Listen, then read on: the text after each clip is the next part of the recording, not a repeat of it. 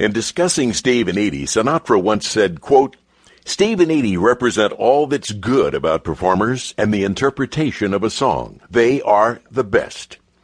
High praise indeed from the chairman of the board himself. In the mid 90s, the husband and wife singing duo of Steve Lawrence and Eydie Gormé toured with Old Blue Eyes. While Tony Bennett was able to introduce himself to a new generation of fans and reinvent himself in the 90s after appearing on episodes of MTV Unplugged, Steve and Eydie never attempted a crossover or reinvention. Instead, they remained dedicated to their prime audience, the cocktail generation raised on the music of the Rat Pack. Their stylish act consisted of married couple comic back and forth banter, but the centerpiece always remained the music.